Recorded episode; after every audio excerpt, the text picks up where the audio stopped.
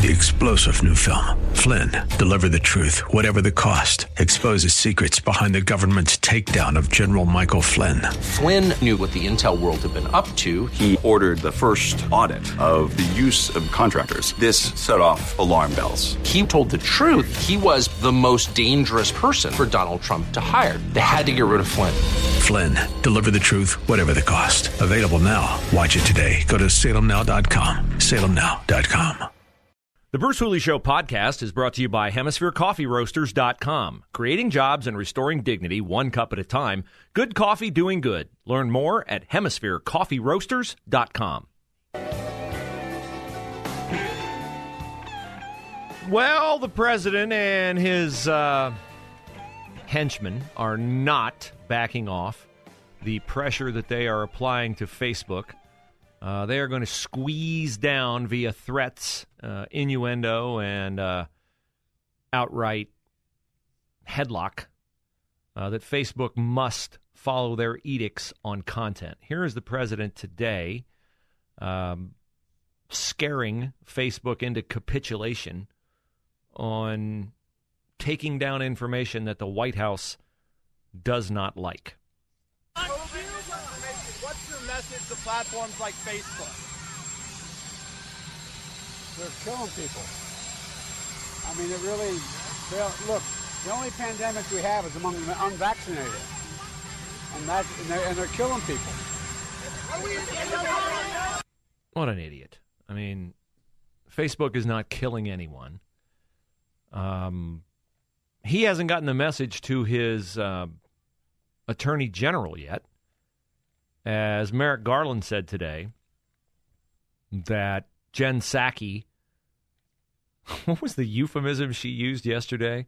That they basically have approved storylines and that they're doing vetting of content. And, and now today, she doubled down on this and said that if one social media platform bans you, they all should ban you.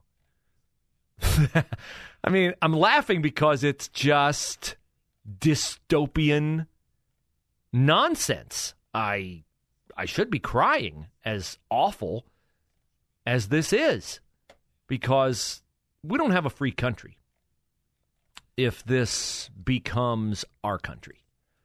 Um, it's just I mean, I I I almost pinch myself to wonder, am I in America anymore? Why is every journalist in America not rising up and protesting this at the top of their lungs? The sad part of it is that these idiots who work for the mainstream media also are Democratic Party operatives. They might as well be. And they think, oh, but but we're on the right side of history. And they'll never do that to us. Really? You sure about that? You cannot be sure about that. I applaud Fox's Peter Doocy who was bringing it strong to Jen Psaki today. I'm going to play their exchange right now, and I'll probably stop it uh, amid their conversation to comment. But here's Peter Doocy's question to Jen Psaki, who, if you recall yesterday, said, Well, there's 12 people, and presumably Alex Berenson, formerly of the New York Times, is one of them. Uh, Bari Weiss is probably one. Uh, boy, who were some of the others? Uh, uh, Marty Makary would be one. Um, you know, people with national platforms who are just saying, you know, Bret Weinstein is one. Look at the data. Don't believe everything you say. Don't be an alarmist. Don't buy Fauci's, you know, stupid edicts and the rantings of Rochelle Walensky from the CDC. Here's Peter Doocy because Jen Psaki said yesterday 12 people. Well, it's 12 people who are, you know, causing all this misinformation on Facebook, and Facebook should police them and watch it because if they don't, well, then Joe Biden comes out today and says Facebook is murdering people. Here's Peter Doocy. Uh, I don't know if he's badgering. Um, if he is, good for him. But he's holding Jen Psaki's feet to the fire. Okay, so these 12 people who you have on a list, 12 individuals, do they know that somebody at the Surgeon General's office is going through their profile? I'm happy to get you the citation of where that comes from. There's no secret list. I will tell you that these are people who are sharing information on public platforms on Facebook, information that is traveling, is inaccurate. Our biggest concern here, and I frankly think it should be your biggest concern, is. You know, here's the problem you don't get to tell us what our biggest concern is. You can have your biggest concern. We get to decide what our biggest concern is. You don't. And how do you know the information is mis- is misinformation? For the longest time, the lab leak theory was misinformation. At other times, wearing a mask, Anthony Fauci said initially, was not a good idea. Was that misinformation? Because later on he said it was a great idea and a mandatory thing to do. And then he said two masks. So that's just a stupid thing for her to say. The conversation continues. Is the number of people who are dying around the country because they're getting misinformation that is leading them to not take a vaccine. But- Young people, old people, kids, children, this is all being, a lot of them are being impacted by misinformation. You don't know that, okay? You don't know that. You're painting a scenario that is just not true. You know, could the numbers be spiking in some areas of the country because your administration wants to rescind Title 42, which precludes the release into the populace of illegal aliens stopped at the border? You want to release people into the country with COVID? The numbers in Texas are up because the illegal immigrants are released in. You you're trying to release them without them being tested. So she's lying, and you know I'm not surprised because that's what she does. Concern, though, I think for a lot of people on Facebook is that now this is Big Brother watching you. They're more concerned about that than people dying across the country because of a, a pandemic where misinformation is traveling on social media platforms. That feels unlikely to me. That shows you how little she prizes freedom of speech. Yes, I would make that contention that more people in the United States of America are concerned about their freedom of speech rights being taken away by the government than they are concerned about COVID. You know how I know that?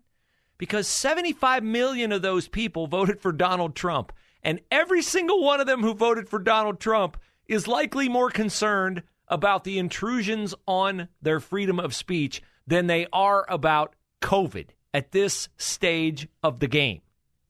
If you have the data to back that up, I'm happy Okay, to discuss it. About things that are on Facebook. I looked this morning. Uh, there are videos of Dr. Fauci from 2020 before anybody had a vaccine, and he is out there saying there's no reason to be walking around with a mask. So is the administration going to contact Facebook and ask them to take that down? Well, first, I think what Dr. Fauci has said himself, who's been quite public uh, out there, is that science evolves, information evolves, and we make that available in a public way to the American people. Yeah, okay. It evolves, which is the classic argument against your policing of information at any juncture. You're not going to let people see information right now because you say it's misinformation. The lab leak theory is the quintessential example of that. You would have stopped that as misinformation. In fact, Twitter and Facebook and other platforms did deplatform people and shame people and label people for insisting on the lab leak theory. No, no, it was a wet market. No, no, it was a bat. No, no, it was animal related. You would have eliminated that from public view if you could have. So, your whole point that science evolves proves why all viewpoints should be out there all the time. Exactly. I, I, I have never seen any data su- to suggest that uh, that the vaccines cause infertility. That is information that is irresponsibly traveling. Okay, Uh, just I one think more. Just one more. Sorry. Excuse me. Just one more. Okay. About the science. Uh, about the science evolving. Facebook used to post. Uh, used to block people from posting that COVID may have originated for a lab. That is something this president now admits is a possibility. So, is there any concern that things you're trying to block or have taken down might someday turn out to be? We don't take anything down. We don't block anything. Okay. Okay. Come on. You've done everything but tell Facebook there are 12 people who are circulating misinformation. You said today that if you're banned on one platform, you should be banned on all platforms. For her to try to say, we don't take anything down. No, you just make it eminently clear that anybody who posts anything about vaccine hesitancy or a reason why you shouldn't get a vaccine is misinformation. And then you tell Facebook, you know, oh, you know, if you don't do something about this, like we met, you always hold over their head the guillotine of calling them on the carpet in Washington and threatening them with more intrusions in what they do. Ludicrous that she would say that we don't take anything down. What a liar. Facebook and any private sector company makes decisions about what information should be on their platform. Our point is that there is information that is leading to people not taking the vaccine and people are dying as a result. And we have a responsibility as a public health matter to raise that issue. The responsibility we all have the government, media, platforms, public messengers to give accurate information. Go ahead. No. No, you don't. It's not your responsibility. People have the freedom to be stupid. They do. They have the freedom to be stupid. If they want to be stupid, and I'm not saying if you don't get vaccinated, you're stupid. I'm just saying anything out there that you want to do that is not against the law, you have the freedom to do it in the United States of America. Whether it's wise, whether it's unwise, you can do it. Hopefully, if you experience consequences from doing it, those consequences will also not also uh, impact others. Sometimes they do. You have the freedom, even though it's against the law. You can you can get in your car right now and you can drive down Main Street of a small town and you can drive hundred miles an hour if you want to. You probably kill yourself and you probably kill others, but it's a stupid thing you can do if you want to do it. It is against the law, but you can nevertheless do it and they can't stop you. That's a physical action. An idea on a piece of paper or on a computer screen is far less dangerous.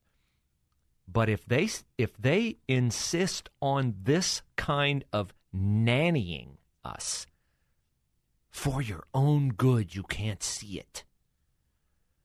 That is nefarious. That is what they have done in communist countries and in dictatorships and in authoritarian governments around the world for years. We are set apart because we don't do that. And if they attempt to do that, well, it's going to threaten the very existence of what makes our country special.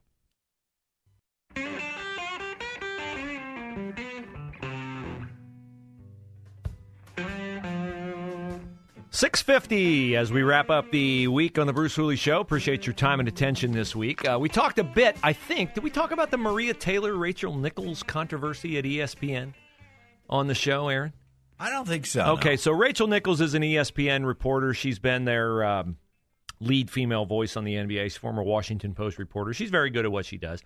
Uh, she was recorded on a mic that she didn't know was on from a hotel room in Orlando, Florida complaining to an agent about being taken off the NBA Finals last year, which she said was in her contract that she got to host that. Uh, and ESPN put a black reporter, Maria Taylor, on instead of Rachel Nichols. It was a couple months after the George Floyd situation. Draw your own conclusions. Uh, that situation festered for a year at ESPN. Uh, Rachel Nichols apologized uh, when it became known about a week ago. I think it was last Sunday. The New York Times wrote a story about it. So Maria Taylor's been hosting the NBA Finals, and she's not nearly as good as Rachel Nichols. Uh, but she's black and she's pretty, and Rachel Nichols is white and she's pretty, and you know, whatever. Well, Maria Taylor clearly had this call or someone she knows leak this information to the New York Times because her contract's ending. And she was hoping to use it as leverage against ESPN to get a big contract because it looks bad if, you know, white reporter alleges that black reporter got a job because of their race. You wouldn't dare fire me now. You wouldn't dare let me walk at contract time now. Well, ESPN has apparently called her bluff and not juiced up her contract offer. And the reports are out there that Maria Taylor is going to leave ESPN for NBC Sports. Now, let me tell you what will happen to Maria Taylor. She will enter the abyss of anonymity that many, many, in fact, most ESPN talents have fallen into once they leave the worldwide leader. I have no love for ESPN. I've worked for an ESPN affiliated station twice. It's an okay place to work. Uh, I have no problems with it. I could never work there again because, of course, I'm conservative Republican. But there have been people who have been stars at ESPN who have left ESPN and vanished. Vanished. Michelle Beadle, Craig Kilborn, uh, Cari Champion, many, many others. Okay. They all think, well, I'm a big star at ESPN. I'll be a bigger star when I leave. No. No and no. There are a few notable exceptions to this, not many. Colin Cowherd is one. Jason Whitlock is one. And I would say Rich Eisen at the NFL Network is one. Dan Patrick's done okay, but he's not done as well as he was doing when he was at ESPN. Skip Bayless has done okay. He's not done as well as he was doing in terms of national recognition, eyes on what he's doing all the time. Sure, they could sign for bigger money somewhere else, but if they stay on the air, that's a crapshoot. And if they become uh, more well known, increase their, as we say in the business, their brand, no, doesn't happen. And it won't happen to Maria Taylor because, honestly, she doesn't have the talent to do that. She has gotten where she's gotten because of her looks, because of her smile, and yes, because of her race. And there's nothing wrong with that.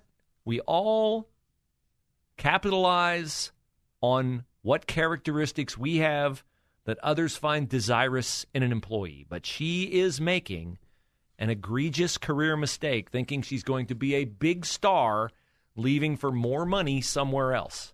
It won't happen. It just won't happen. Not for her.